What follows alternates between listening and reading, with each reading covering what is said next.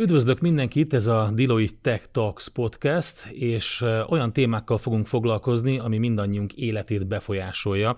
Ugye egyre gyorsuló ütemben változik az életünk, ahogy a technológiai fejlődés, ugye a különböző olyan dolgok, mint a COVID, a világméretű pandémia, és változtatják azt, hogy hogy állunk hozzá a bizonyos technológiai dolgokhoz. Sőt, a kettő egymásra hat nagyon erőteljesen, gondoljunk csak a hibrid munkára, otthoni munkavégzésre és a kapcsolattartás új formáira. Itt van egy sor olyan dolog, amivel elég sokat foglalkoztunk már, de most olyan közelségbe kerültek, amit még 10-15 éve nem is gondoltunk volna. Big data, gépi intelligencia, Wi-Fi 6, 5G, és nagyon sok minden más, ami megváltoztatja az életünket, a jövőnket, az erkölcseinket, a döntéseinket, gondolkodásmódunkat, kommunikációnkat. Nagyjából ezekről fogunk beszélgetni, különböző aspektusokról a mai podcastben, mégpedig beszélgető partnereimmel, dr. Rabárpád jövőkutatóval, a Budapesti Corvinus Egyetem docensével, és Kis Danival, a Deloitte Magyarország Technológiai Tanácsadás üzletágának partnerével. Én Kántor Endre vagyok, üdvözlök mindenkit még egyszer, és ez a beszélgetés a Deloitte Tech Trends tanulmány kapcsán jött létre. Kezdjük is talán rögtön azzal, ami uh, rögtön szembeötlő, és lehet, hogy Dani itt neked nagyobb szereped lesz, de majd Árpád is elmondja az ő véleményét erről. Korábban, mondjuk 15-20 évvel ezelőtt az IT-sekről minden cégnél, mindenhol úgy gondoltak, mint ilyen kockásinges, sőnherces srácok, akik valahol el vannak dugva hátul, néha be lehet hozzájuk menni, de valami rockzene szól, általában egy kicsit a hangulat nem ilyen cégkultúrás, Mostanra azonban érdekes módon felkerültek, vagy hát inkább mondjuk logikus módon a döntéshozatali lánc legtetejére, és hát a jobb kezelet minden eh, CEO-nak az IT vezető és a csapata. Így van, ez a folyamat ez eh, gyakorlatilag 15 éve zajlik.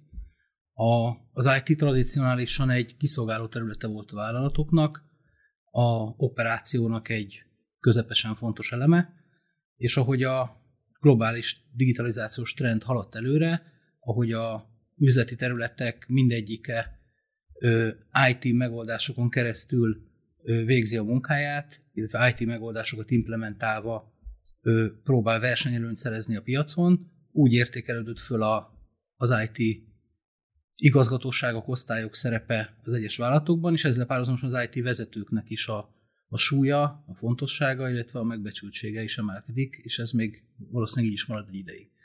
Ami, ami érdekes ezzel kapcsolatban, hogy, hogy ez a újra pozícionálása az IT szervezetnek, ez milyen hatással van a, a munkaerőpiacra. Tehát a, azt látjuk, hogy a, az elmúlt években már nagyon-nagyon látszik, és a következő években ez egyre kritikusabb lesz, hogy milyen sebességgel nő az IT feladatok tömege a, a vállalati szektorban, és a szakember utánpótlás ezt nem tudja tartani ezt a lépést. És ez, ez, ez komoly kihívások elé fogja állítani a, a vállalatokat a jövőben. Árpád, te hogy látod ezt, mennyire, mennyire változott meg a hozzáállás azokhoz, akik hát szakemberei ennek a területnek? Igaz, hogy itt munkaerőhiányról szó volt, és ezt szerintem jobban is kibontjuk majd kicsit később, de azért egy picit a, a, arról beszéljünk, hogy, a, hogy az ázsiója mennyire nőtt az IT szakiknak. Minden igaz, amit mondtatok, és még, még igazabb. Tehát, hogy itt nem egy véletlenszerű trendről van szó, vagy egy jó helyezkedésről, vagy egyszerűen csak a technológiáról. És szerintem ez még nagyobb súlyt ad a szavaitoknak, és azt hozza el, hogy ez a jövőben még inkább így lesz. Tehát a digitális kultúra, mondjuk így, hogy az internetes eszközök, de itt tényleg mindenről beszéltünk, a mesterséges intelligenciától kezdve a nagy adatokig, ezek most már megoldást szállítanak, kikerülhetetlenek, ugyanúgy, ahogy a mindennapi életünkben is. Tehát egy volt az, hogy az IT egy support volt, ahogy uh, mondtad is, és abból lett egy uh, nagyon fontos terület, itt tartunk most, és még növekedni fog ez a szerep, és azért lesz munkaerőhiány, mert nem tudunk semmilyen alterületet elképzelni enélkül, nem tudjuk jól megoldani versenyképesen. Egy HR-t, egy egészségügyet, egy projektfejlesztést, egy projektmenedzsmentet, bármilyen termékfejlesztést, és ez azt hozza, hogy maga az IT érdekes módon még fontosabbá válik, és elbújik anélkül, hogy mindenütt ott lesz. Tehát valamennyire az IT vezetőknek sokkal nagyobb a szerepük, nem csak, hogy döntéshozók, hanem más területekhez kell értsenek, hogy olyan megoldásokat szállítsanak, ami tényleg működik, Viszont a más területeknek meg kell tanulni az IT nyelvén beszélni, hogy valóban működő megoldásokat hozzanak létre, de azért még ez mindig az IT oldaláról jön ez a szaktudás.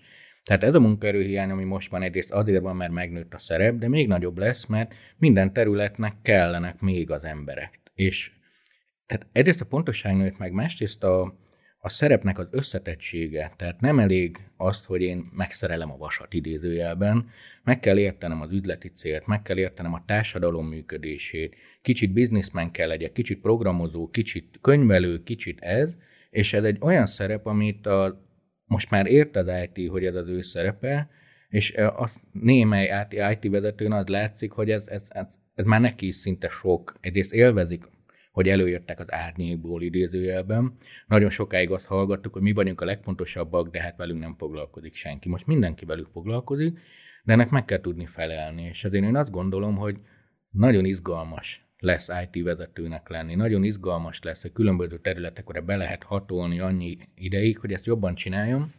Ezért azt gondolom, hogy a munkaerőpótlásnak egy része fog jönni az IT piacról, és a másik része, hogy azok a spec munkaerők, akik amúgy dolgoztak, megértik, hogy ők már IT-val dolgoznak a jövőben, és kicsit ők is IT-sok lesznek.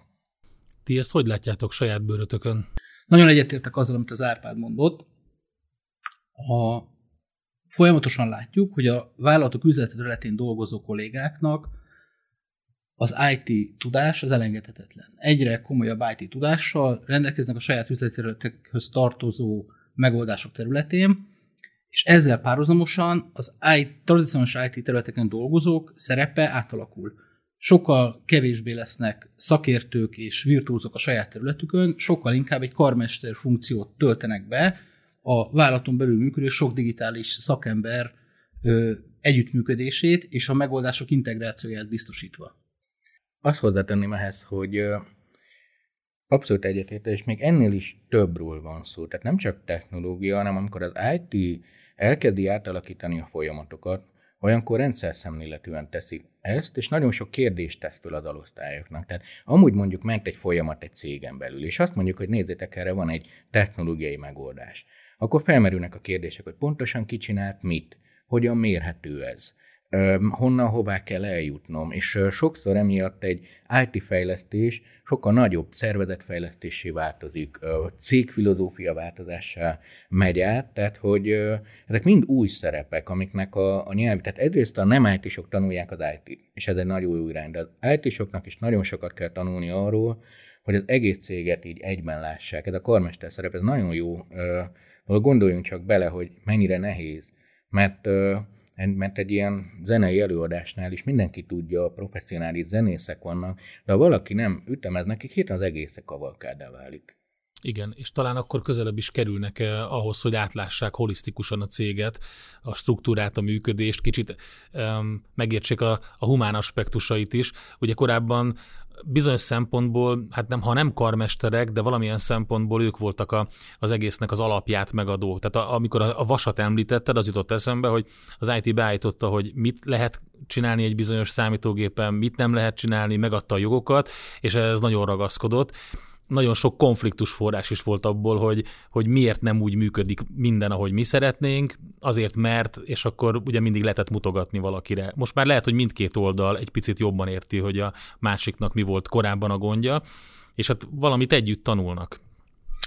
Igen, tehát hogyha itt különböző szektorokat megnézünk, az egy-két évtizeddel ezelőtt a gyártás, logisztika, a, akár a szolgáltató szektorban nem volt nélkülözhetetlen minden területen az, hogy automatizáltan és IT támogatottan működjenek. Tehát lehetett kockás füzetben, lehetett telefonon intézni ügyeket, és ugye a hatékonyság, folyamatos hatékonyság növelés kényszere mellett elértünk egy olyan fázist, ahol már minden vállalat megbénulna működő IT nélkül. Mi a helyzet azzal, és itt az automatizáció és a munkaerőhiány, amit össze szeretnék kapcsolni. Egyre több folyamat tényleg ilyen AI, gépi intelligencia megoldásokkal történik. Ez egy kicsit felszabadítja az IT-t, ugye nem kell azokat a, hát nem kell a favágást csinálni, amikor, e, amikor személyesen kellett végig ellenőrizni mindent, végignézni mindent. Tehát felszabadul azért munkaerő, tudnak egy picit inkább stratégiával foglalkozni, meg más területekkel, amik inkább a humán erőforrást igénylik. Ez, ez, egy, ez egy könnyítést jelent a, a, mind az IT-re, mind a munkaerőhiány kérdésköre szempontjából?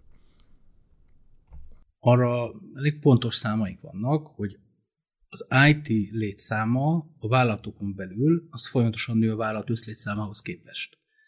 Tehát ezt a trendet megfigyelhetjük, azt is megfigyelhetjük, hogy a vállalatoknak a összberuházásában mekkora arányt képviselnek az IT beruházások, egy drasztikus emelkedés látunk minden szektorban, minden piacon. Az automatizáció az nem csak a üzleti funkciókban, de az IT funkciókban is megfigyelhető. Tehát az, a tradicionális IT funkciók, mint például üzemeltetés, mint például a, a, a, az élesítés, fejlesztés folyamatai, itt is számos lépés már automatizálásra került, illetve paradox módon az IT is IT rendszerekkel támogatott módon hajtja végre a, a saját folyamatait.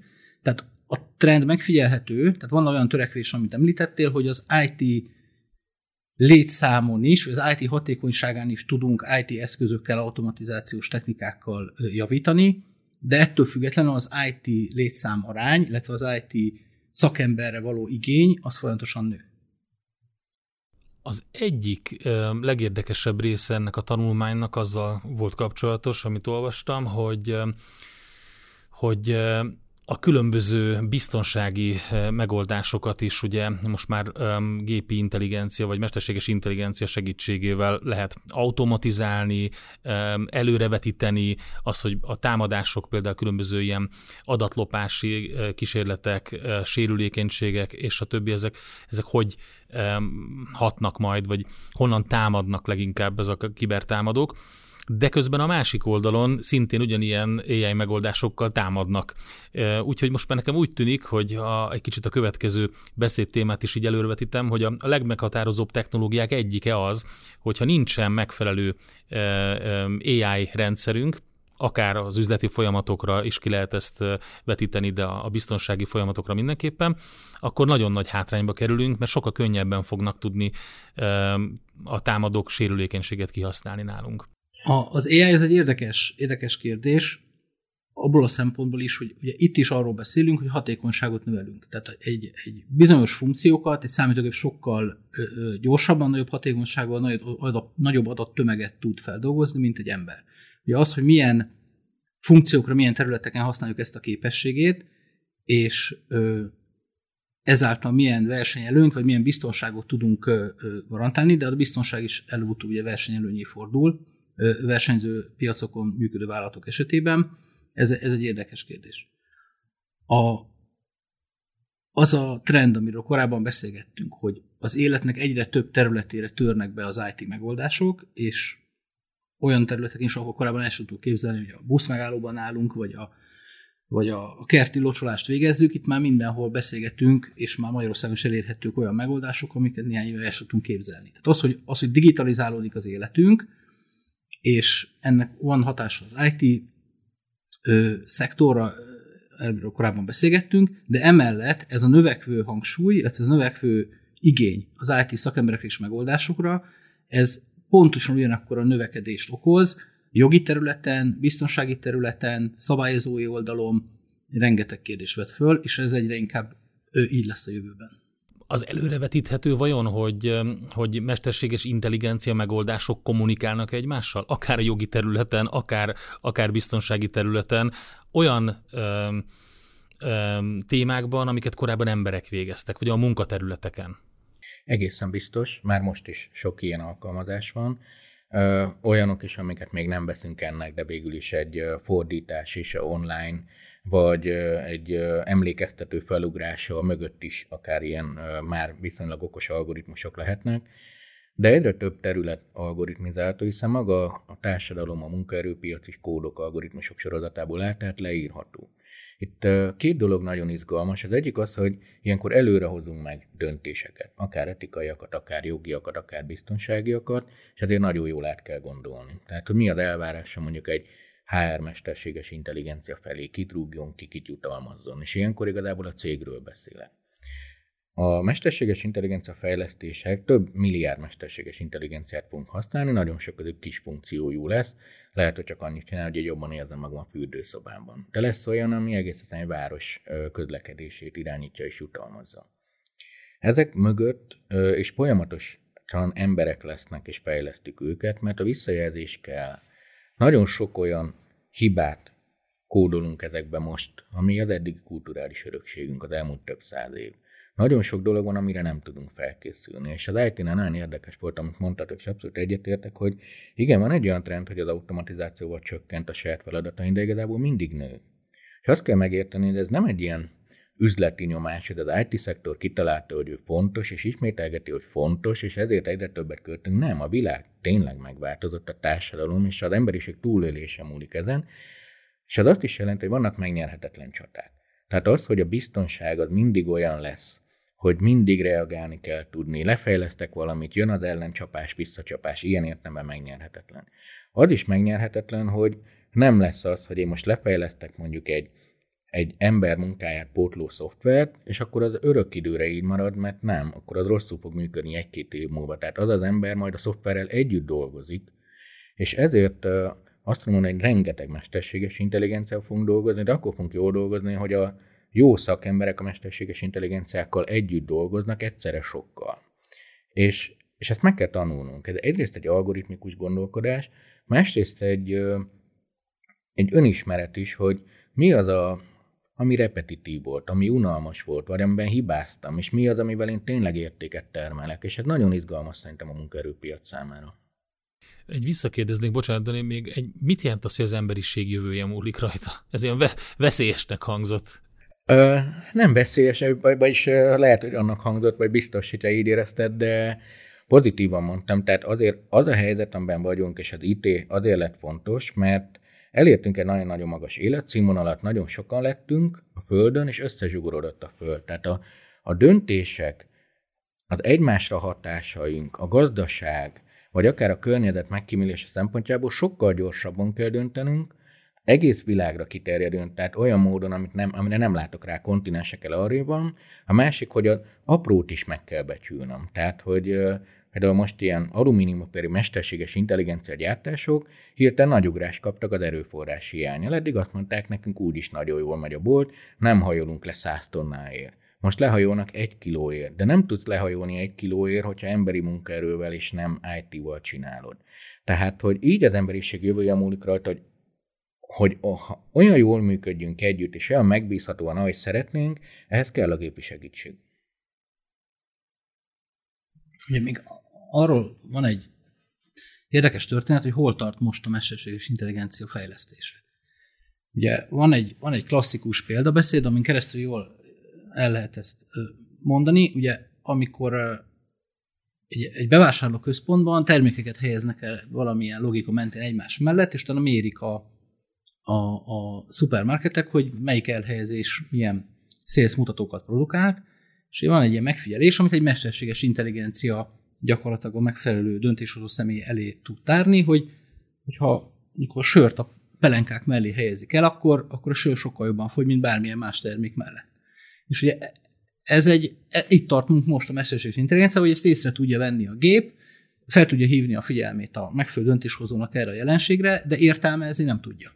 És hát most például ott tartunk, hogy az ember kell ahhoz, hogy, hogy, hogy tudja, hogy itt miről van szó, hogy a anyuka otthon van a kisgyerekkel, apuka munkából hazafelé bemegy a pelenkáért, és hát akkor a sör bekerül a kosárba. Tehát, hogy van egy ilyen emberi folyamat a, a dolgok mögött. És hogy a következő lépés az lesz, amikor ezt a gátot töri át a, a mesterséges intelligencia képesség halmazának a fejlődése, hogy értelmezni tudja a jelenségek mögötti emberi viselkedésnek a, a mintáit most már benne vagyunk a témában, de azért akkor így visszakérdezek, hogy azon túl, hogy a mesterséges intelligencia ilyen nagy szerepet kap, különböző algoritmusok, különböző szintű algoritmusok, mik azok a technológiák, amik, amelyek a legmeghatározóbbak lesznek, és amikkel mind az üzleti életben, mind a hétköznapi életünkben találkozunk, szerintetek? Amivel kapcsolatban azt érzem, hogy egy, egy forradalmi időszakot élünk, az a, az ember és a gép kapcsolata. Ugye az elmúlt évtizedekben ahhoz szoktunk, hogy az ember saját akaratából fordul a géphez, segítségért, munkában, szórakozásban, vagy az élet bármely területén. És ennek a kapcsolatnak egyrészt a kezdeményezője ugye az ember volt, másrészt volt egy interfésze, a képernyő. És bármilyen eszközről beszélünk, legyen az TV, számítógép, tablet, telefon, okosóra, mindegyiknek volt egy képernyő, egy kezelő felülete, amit akkor vettünk igénybe, amikor, amikor az ember úgy döntött, és ezen a képernyőn keresztül vette igénybe ezeket a szolgáltatásokat.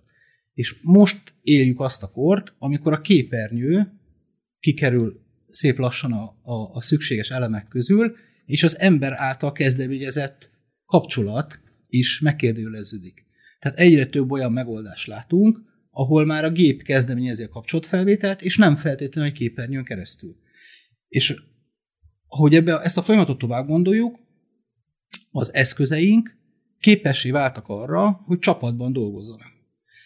Ugye itt, itt a felhő szerepéről gondolom még fogunk beszélni, tehát a, a, a különböző eszközeink, amiket használunk, ők tudnak egymásról, és tudják azt is, hogy ők egy célszemély érdekében dolgoznak, az ő munkáját, vagy szórakozását, vagy kényelmét szolgálják. És ez ugye számos új funkciót nyit meg. És ez hol csatlakozik a, a mesterséges intelligenciához? Az, hogy ezeknek az eszközöknek a csapat munkáját, azt ugye egy központi logika, egy intelligencia kell, hogy vezérelje, hogy ugye ki tudják fejteni a csapatmunkának az előnyeit az ember számára. És, és nyilván ehhez infrastruktúra kell, hatalmas infrastruktúra, és ugye itt elérkeztünk oda, hogy a felhő az már nem egy, egy, egy divatos lehetőség, hanem az egy, ez egy szükséges dolog, mert hogy e, ezt egyszer másképp nem lehet megoldani. Kell a felhő, kell, a, kell az 5G, és kell minden olyan, hogy ezek a különböző szenzorok és, és különböző eszközök, okos eszközök, amik együtt dolgoznak, abszolút kapcsolatban legyenek egymással, és mindig tudja őket irányítani, ugye ez az algoritmus, amiről beszéltél.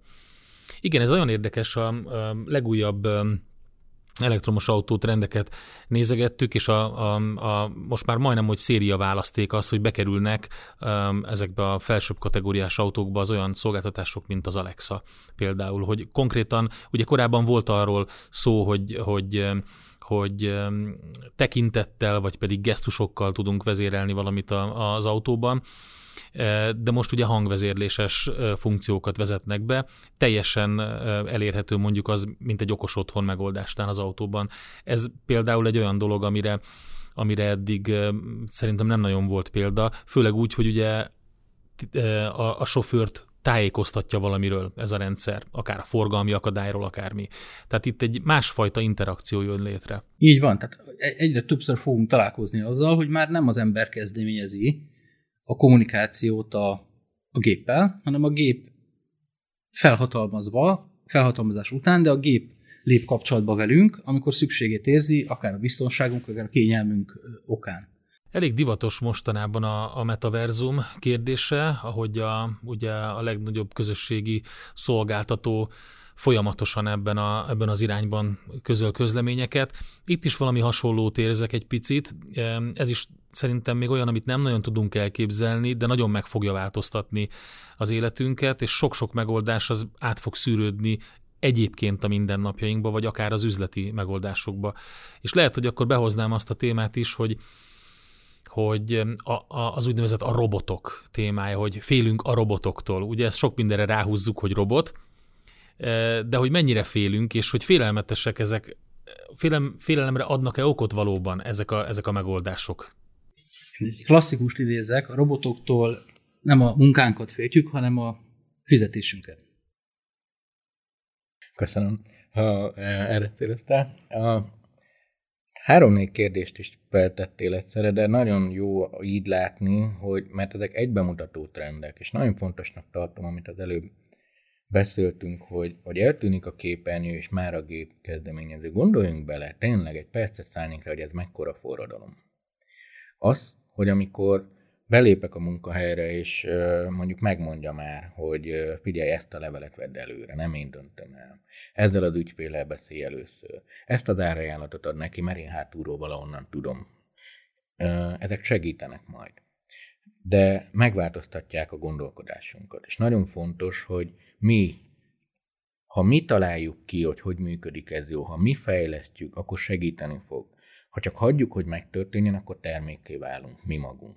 Ez a mindennapokban most is történik, hiszen egy útvonaltervező is ilyen, ő megmondja, hogy merre menjek. Ő tud egy csomó adatot, például a közlekedést, és javasol irányokat, de, de javasol éttermeket is. És akkor melyik éttermet látom, nem látom. Tehát a mindennapokban ezzel már találkozunk most épp képernyőn keresztül, de ezek elterjednek, és a metaverzum jelenség azért kapcsolódik ide, mert igen, létrehozunk egyre interaktívabb digitális környezeteket. Maga ennek a közösségi média cégnek azért ez egy üzleti bejelentése és platform gondolkodása, hogy megelőzze a szereplőket, de ez lesz, mert, mert a választéknak nőnie kell, és majd tudok dönteni, hogy itt dolgozok, otthonról dolgozok, otthonról dolgozok, monitoron keresztül, vagy, vagy egy avatárral mászkálok, és úgy beszélek egy ügyféle. De ez más viselkedés és más játékszabályokat fog hozni. Például nagyon ismerem az ügyfelet, és olyan lesz a tárgyaló, hogy már olyan színeket tartalmaz, amitől tudom, hogy neki a kedvenc színe. És ő észre se vesz, hogy a kedvenc színét használom, de én megkötöttem egy üzletet. Ilyenekre kell felkészülnünk, tehát ez az, amikor a, vannak meglévő technológiáink, és azok okosabbá válnak ettől a felhőalkalmazásoktól és az interakcióktól. De vannak nagyon új dolgok is, amiket mi kell felokosítsunk. Tehát uh, sokan azt mondják, hogy hát igen, itt lesz a virtuális világ, virtuális tárgyadóterem, na passz. Aki csak ennyit lát belőle, az, az azt hiszi, hogy a digitális oktatás az annyi, hogy az írásvetítőről lekopizott PDF-eket az interneten keresztül nézegetjük, de nem, a digitális oktatás más. Tehát ezt kell megérteni, ezt a szintváltást, és szerintem ez a, ezt a forradalmat az IT-vezetőknek kell a cégeken belül inni, és az előbbi kérdésnél, ahol pedzegettük, hogy milyen technológiák lehetnek, erre tényleg az a válasz, hogy szinte mindegyik, minden cégvezetőnek a saját iparágán végig kell gondolni, hogy ő használ technológiákat. Fel tudja ezt okosítani. Ha a válasz az, hogy nem, akkor rendben van, de tényleg legyen az a válasz, hogy nem, de gondolkodjon el rajta. Másik, hogy milyen új technológia min segít. Sokkal nagyobb az eszközkészlet, mint volt. Persze, hogy a cégek eladni akarnak termékeket nekünk. És ezért sok cégvezető ilyen negatív spirálba kerül, és inkább elutasítja az újdonságokat, hogy hát ez csak valaki el akarni adja. El akarja adni nekünk. De hogyha elkezdünk gondolkodni, miről álmodok? Tehát én ezt szeretném, hogy én egy cégvezetőknél ezt érezném, hogy amiről most beszélgetünk, kerüljenek egy ilyen jó hangulatba, és elmondozzanak, milyen helyen szeretnék tíz év múlva dolgozni ahol belépek, és csak a legfontosabb leveleket látom, ahol a munkatársaim boldogok, mert csak két órát dolgoznak, és hat órát a szoftver dolgozik helyettük, a két óra alatt hatszor annyi pénzt termelnek, mint eddig termeltek. Ez a realitás, de ez csak néhány cégnek fog sikerülni. Szerintem az a cég, aki erről álmodozik, az meg fogja csinálni. Mielőtt a, a metaverzum megtörténik, én azért látok egy olyan lehetőséget, ami mindannyiunknak az életére hatással lesz, és aminek, a, aminek az elemei azok gyakorlatilag már adottak. Tehát szerintem azt a világot, azt mindenki szívesen látná, amikor allanyi jogon jár a titkárnő mindenkinek. Tehát amikor a, az egymással együttműködő eszközeink képesek az életünket, legyen az a munkahely, legyen az a magánélet, olyan szinten követni, hogy szó szerint titkárnőként viselkednek az egymással kommunikáló eszközeink, ilyen mesterséges intelligencia központi logikájával összekötve, és a repülőjegyfoglalás, a, az, a, a légkondinak a lekapcsolása, a, a coachingban a, a, a navigációnak a vezérlése, a naptárkezelésünk, akár a kevésbé fontos e-mailek szétválogatása, a fontos e-mailektől, tehát számos olyan funkció, emlékeztetők, hogy ne késsünk el a következő programunkról, számos olyan funkció, ami tényleg könnyebb és jobbá teszi az életünket, ezeknek az elemei már elérhetőek, ezeket megfelelően összekapcsolva, és egy közös logikában rendezve, gyakorlatilag fillérekért elérhetővé válik a titkárnő mindenki számára, és szerintem ez a közeljövő.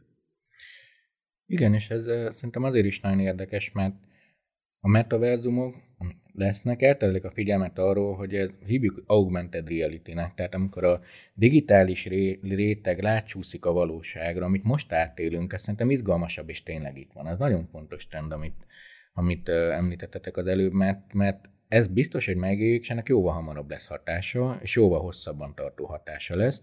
Majd később a virtuális világokkal is fogunk foglalkozni, nem ebben a beszélgetésben, hanem az üzletfejlesztésben, de ez előbb van.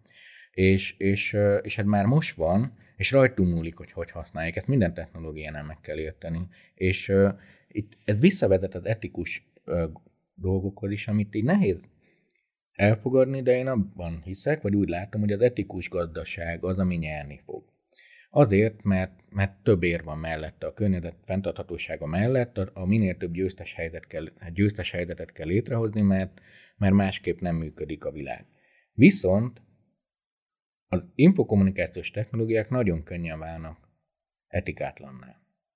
Mert... Igen, igen, ezt erre céloztam akkor, hogy tehát ahogy mondtad az augmented reality-t, ugye mindenkinek a, az ilyen skiffy filmek jutnak eszébe, amikor a robot látja a világot, vagy a, vagy a, vagy a Terminátor ugye meglátlak téged, felismeri az arcodat, kiír egy csomó statisztikát. Most igazából ettől nem vagyunk messze, sőt, konkrétan ugye, hogy, hogyha, hogyha arcfelismerés kapcsán téged a Facebookon beazonosít, vagy valamelyik ilyen közösségi hálón, onnan meg tudja szerezni azokat az információkat, hogy mi a kedvenc zenéd, stb. Tehát tényleg ott van az, hogy már úgy ismerkednek, ugye láttam ilyen dél-koreai felvételeket, amikor, amikor egy telefonnal megy be a bárba, és ott már rögtön látja a telefon kameráján keresztül, hogy van-e kapcsolata, mi a kedvenc zenéje, mi a kedvenc itala, tehát már a megszólításnál is ugye rögtön tudja, hogy mit kell esetleg rendelni vagy felajánlani. Úgyhogy oké, okay, ezek az ilyen fogyasztóbarát megoldások, de hát ugye ennek megvan a másik oldala is. Igen, tehát pont, hogy innen indul el a kényelmi szolgáltatásoktól és a jó érzésektől, és egy idő után elkezdi megmondani, hogy mi van, és onnantól lesz nekünk kényelmetlen. Tehát, hogy ö, például tudja, mi a kedvenc zeném. Megtudom, hogy ki másnak a kedvenc zenéje. Megtudja, melyik a kedvenc utcám. Egy okos város fejlesztő mesterséges intelligencia algoritmus mondjuk tudja azt, hogy hol szeret sétálni a legtöbb ember. Ezért ő megkérdezéség nélkül kinevezi azt sétáló utcának, mert hogy akkor azok, akiknek nem az volt a kedvenc utcája, más azt mondják, ki döntötte erről és miért. Az, amikor ezért mondtam azt, hogy mi használjuk, és hozzá kell szoknunk ahhoz, hogy a viselkedésünk és az adataink, amit közünk van róla, az is üzenet. Tehát pont most az adatvezérel sport világában ö, megtörténik az, hogy direkt úgy viselkedek, mintha nem lennék olyan jó formában, mert tudom, hogy figyelnek, de 10 perc múlva érten kirobbanó formában megcsem a sprintet, mert már ezt is be kell kalkulálnom. A digitális kultúra arra képes, hogy tudásokat szervezünk ki, ami eddig megvolt mondjuk emberi intuíció terén. Tehát mondjuk valaki nagyon jó tárgyaló volt, a legjobb porszívó ügynök. Úgy nézett ki, olyan volt a beszélőképessége, rábeszélt. Volt ilyenből X. Most a mesterséges intelligencia segítségével bárkiből csináltam ezt, mert elmondom neki, hogy figyelj, így viselkedj, ő ezt tudja, és rá fog beszélni. Viszont, viszont csak úgy teheti ezt meg, hogyha, hogyha olyan adatokat gyűjt rólam, amik már viszont tényleg uh, etikátlanok. És, és uh, annak, hogy hol a határa, tehát hogy az emberek meg akarnak adni adatokat bizonyos szolgáltatásokért, viszont nem szeretik, ha kihasználják őket. Ezek a döntések minden szinten jelentkeznek. Hogyha az üzletet nézzük, szerintem az etikus üzlet, az, hogy erről tájékoztasson és működtessen, azért hosszabb távú, mert nagyon könnyű átverni embereket, de akik meg csalódnak mondjuk ebbe a szolgáltatásba, hogy félni kezdenek, nem lesznek hosszú távon az ügyfeleink. És mivel nagy a zaj, sok a versenytárs, ők fognak nyerni, akik etikusak. Én ebben látok egy kis veszélyt, és beszéltünk erről, hogy lehet, hogy ö, ö, valaki attól fél, hogy a robotok átveszik a fizetését, vagy átveszik az uralmat, ami ugye azért sok mindenkit megnyugtatott az elmúlt időszakban a, a nagyon sok közlemény és szakértőnek a, a hozzászólás, hogy a, hogy is működik egy algoritmus és gépintelligencia, de abban például, hogy milyen különbséget vagy szakadékot hozhat az emberek között az, hogy milyen adattáról mond le például nagy különbség lesz, akár üzleti szempontból is, de magánszemélyként is, mert ugye azt lehet értékesíteni a jövőben. Aki rászorul és olyan helyzetben van, ő neki egy sokkal nagyobb lesz a tűrés küszöbe. Sokkal több mindent elárul magáról, mint az, aki nem. Az, az aki nem, ő, ő teljesen leárnyékolhatja magát, beülhet egy ilyen feledékalitkába, és azt mondja, hogy nem mond meg semmit. Még a kis zöld pöty sem látszik a neve mellett sehol, sőt, még a fényképe sem. Aki viszont rászoruló, ő viszont, hogy is mondjam, kiértékesíti magát. Azt mondja, hogy hát tudják meg, hogy mit, milyen pizzát rendeltem, hol dolgozom, hogy járok haza, és azért én lehet, hogy jutalmazást kapok, de másként nem fog menni. Tehát ez egy szakadékot, vagy egy, egy ólót szerintem szétnyit. Nem tudom, hogy hogy látjátok-e. Én Abszolút, de hogy ez, ez nem feltétlenül rászorulás mentén, hanem pont így akarok igénybe venni szolgáltatást. Tehát azt mondom, hogy én megadom, hogy mik a kedvenc ruhamárkáim, boltjaim a viselkedésemmel, nézze nyugodtan, mert ajánljon akkor olyanokat. Megadom, hogy mi a kedvenc zeném, hogy ajánljon olyanokat. De ha megnézzük, már most a magánéletben mindannyian az adatainkkal gazdálkodunk, tehát értjük ezt a világot sokkal jobban, mint ahogy ö, ö, beszélünk róla. Például az előbb beszélt ö, társas helyzetben, hogy már a telefonomat rámirányítja valaki, vagy telefonját rámirányítja valaki, és látja azt, hogy egyedülálló vagyok, a kedvenc zeném, akkor persze, mielőtt elmegyek szórakozni, akkor azt a profilomat állítom be, vagy azokat a dolgokat állítom be, hogy egyedülálló vagyok, azt állítom be, hogy pont azt a zenét szeretem, ami aznap a klubba szól. Gazdálkodunk, ez, ez, azért ez ugyanaz, mint amikor az emberek megtanulták, hogy hát a, mun- a jövendő munkadó megnézi a Facebook oldalamat, úgyhogy a mesztelen Herkules sörös képeimet vegyem le róla, vagy csináljak csoportot. De például már az, hogy nem szeretjük, ha egy idegen a mi profilunk alatt hallgatja a mi streaming zenénket, mert akkor belerak olyan számokat, amiket én nem szeretek, olyanokat fog ajánlani, úgyhogy egy vendégprofilon hallgasson zenét. Tehát ez elkezdtünk már gazdálkodni, csak nincsenek még meg az üzleti modell. Tehát értjük azt, hogy az algoritmus dolgozik helyettünk, de nem mindegy, mivel etetjük. És ez egy nagyon fontos tanulási folyamat. Üzleti szempontból te, te hogy látod, hogy mennyire lehet ezt kiaknázni? Már-már már-már alapkövetelmény, hogy a, hogy a partnereinkkel, üzleti partnereinkkel, fogyasztóinkkal valamilyen szinten ilyen kapcsolatban legyünk. Tehát, hogy tudjuk azt, hogy, hogy a, a, azokat az adatokat, amiket hajlandóak megosztani, és törvény által engedve van, ugye bizonyos országokban más ez a, ez a szabályozás, hogy azt használjuk, különben lemaradunk a versenyben. Így van, tehát én azt gondolom, hogy a magyar piacon, megnézzük a nagyvállalati szektort, rengeteg még az olyan nagyon értékes adat, amit a vállalatok még nem aknáznak ki. Tehát, tehát a, a, ahogy Zárpád is mondta, a, az adat már előáll, tehát a szenzorok, meg, a, meg az adatgyűjtésnek a pontjai már léteznek, a feldolgozási mechanizmusok fejlődésében még van tér. Tehát szerintem nagyon ö, hosszú itt még az út, hogy ennek a maximális üzleti potenciáját ki tudjuk használni. És a, ennek kapcsán és annak kapcsán, hogy folyamatosan fejlődik a technológia, mennyire kell bővíteni a, a, az IT kapacitásokat? Folyamatosan arra lehet felkészülni, hogy folyamatosan a kapacitásokat, a technológiát, a beszerzéseket és a munkaerőt is bővíteni fogjuk? E, ez számomra azt a kérdést veti fel, és ezzel sokat foglalkozunk a, a munkánk során, amikor, amikor IT vezetőkkel beszélgetünk, hogy a, az IT szervezeteknek a működési modelljét is át kell gondolni.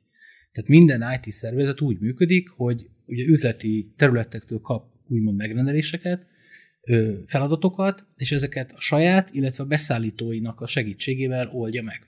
És az, hogy egy IT szervezet milyen módon is mekkora arányban támaszkodik a beszállítóira, ez egy IT stratégiai kérdés, amiben most látszik egy elmozdulás. Tehát a pont a globális ö, trend, a digitalizációs trend okán gyakorlatilag nehéz lépést tartani. Erről beszélgettünk korábban, a munkaerőpiac is egy kihívást jelent, de a számítási kapacitás, az infrastruktúra is.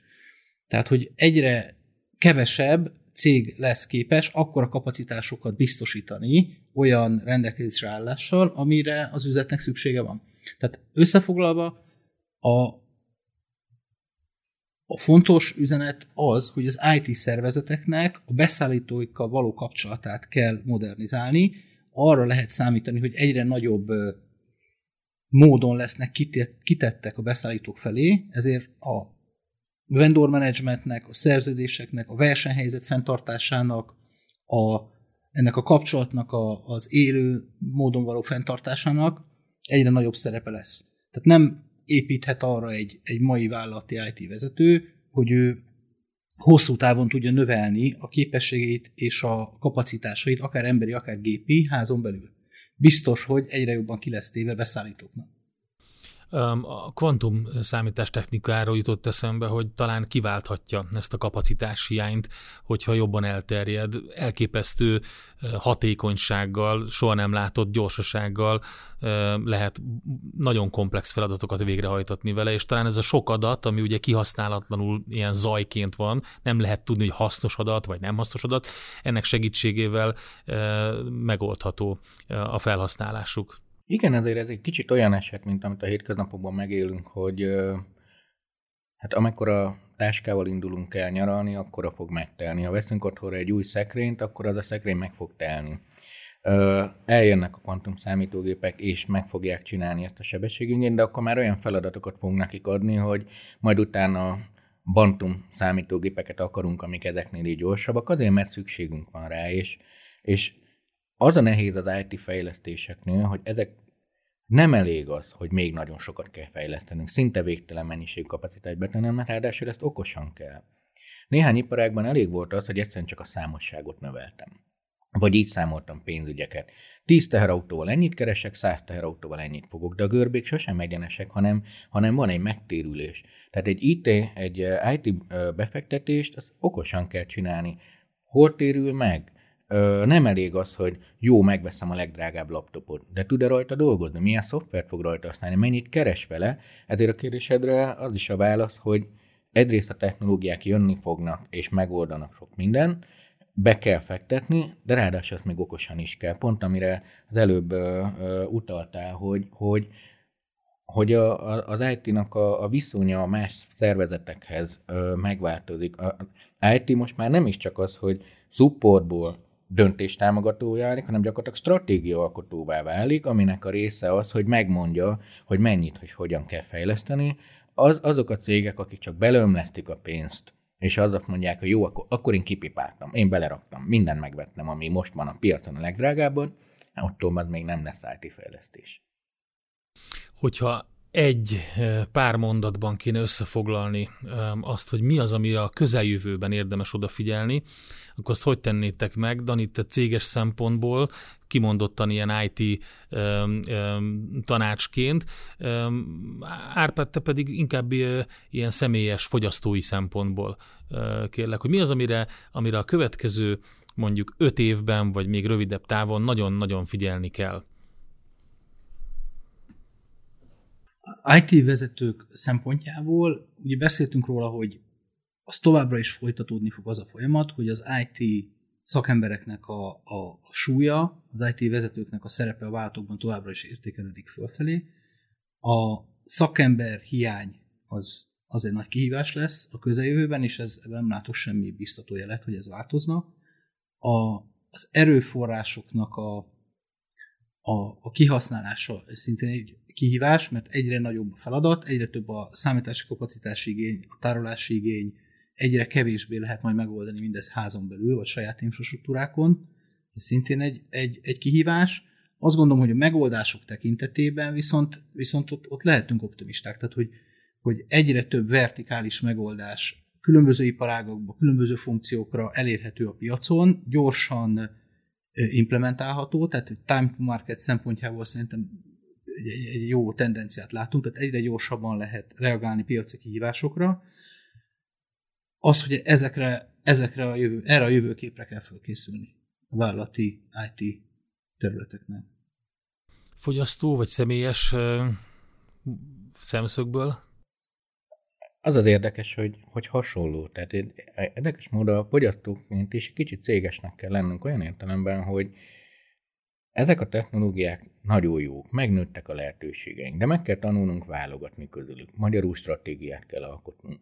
Személyenként is adat vagyunk gazdálkodást kell kiviteleznünk, mit publikálok magamról, melyik adatomat kivel osztom meg, melyik szolgáltatás, amelyik kell nekem, melyik az, amik időspórol meg, és ha melyik az, ahol termékké leszek. Tehát, hogy érdekes mód ezek a kicsit céges gondolkodásokat, hogy az egyéni életbe is átveszünk, a családi életbe, mikor használjam az okostelefont a gyerek előtt, mikor nem. Fontos-e számomra ez az új technológia, vagy az én munkám ettől védve van? Megspórol-e nekem időt, és akkor több időm lesz sportolni, és egészségesen fogok élni. Tehát, hogy ugyanazokat a kérdéseket, amit cégek for profit feltesznek, ezeket jó, hogyha feltesszük magunknak.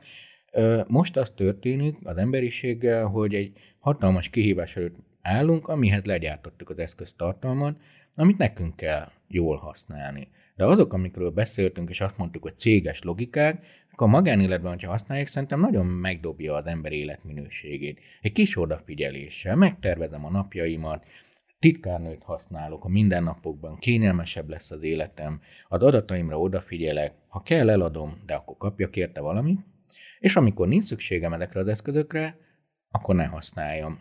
De hogyha szükségem van, akkor használjam. Én azt gondolom egyébként, hogy a, ezek az intelligens együttműködések, ahol egyre többször gépekkel beszélgetünk, és más emberekkel azért, hogy társadalmi ügyeket oldjunk meg, ennek az időszaka jön, és én ezért szeretném, hogy egyénként megtanuljuk ezeket a logikákat jól használni, mert akkor ezek a projektek sikeresek lesznek. Az együttműködések, élhetőbbek lesznek a városaink, ehetőbbek lesznek az élelmiszereink, boldogabbak leszünk, úgyhogy ezt gondolom, egyelőre az látszik, hogy az emberek nagyon gyorsan tanulják ezeket. Nagyon optimista vagyok ezen a téren, abban nem vagyok biztos, az emberek megértik-e, hogy ez a változás milyen gyors és mennyire mély. És ennek erre szeretném felhívni a figyelmet, hogy, hogy gondoljunk bele, hogy ez mekkora forradalom. A technológia fejlődése az növekvő sebessége fog tovább nőni. Tehát ezzel nem, ebben semmilyen kételj nincs ezzel kapcsolatban, mert ezt a pénz hagyja. Hogy a társadalmi kihívás mellette én, én azt abban látom, hogy a, hogy a, a társadalmi felelősség, a szabályozás, illetve a, a, a kockázatoknak a megfelelő kezelése tartsa a lépést ezzel. Igen, igen, és azért fontosabb szerintem a társadalmi gondolkodás, vagy fontos a szabályozás, ez egy kritikus dolog. Nagyon szeretem és számítok rá, de azt látni kell, hogy maga természete miatt mindig két-három évvel lemaradva követi, mert kell egy jogeset, amire reagálni kell, amire reagálni tud. Tehát a szabályozás kell, támaszkodjunk rá, de például az, amit beszélgettünk az etikáról, az, hogy mi a magunk etikáját magánszemélyként fejlesztjük, hogy mit tartunk fontosnak, fogalmazunk meg célokat, akkor, tehát ez nagyon fontos, a technológiai fejlődés tényleg jóval gyorsabb, mint a társadalmi fejlődés per pillanat. És ezért nekünk most, nekünk, tehát nekünk embereknek, meg cégvezetőknek most többet kell fejlődnünk, mint a technológiának. Hát én köszönöm szépen, szerintem nagyjából felöleltük azt a pár témát, amit előtte felvázoltunk, mégpedig a Deloitte legfrissebb Tech Trends tanulmánya kapcsán. Dr. Rabárpád jövőkutató, Budapesti Corvinus Egyetem docense, és Kis Dani a Deloitte Magyarország technológiai tanácsadás üzletágának partnere voltak beszélgető társaim. Ez a Deloitte Tech Talks podcast volt. Köszönjük szépen a figyelmet!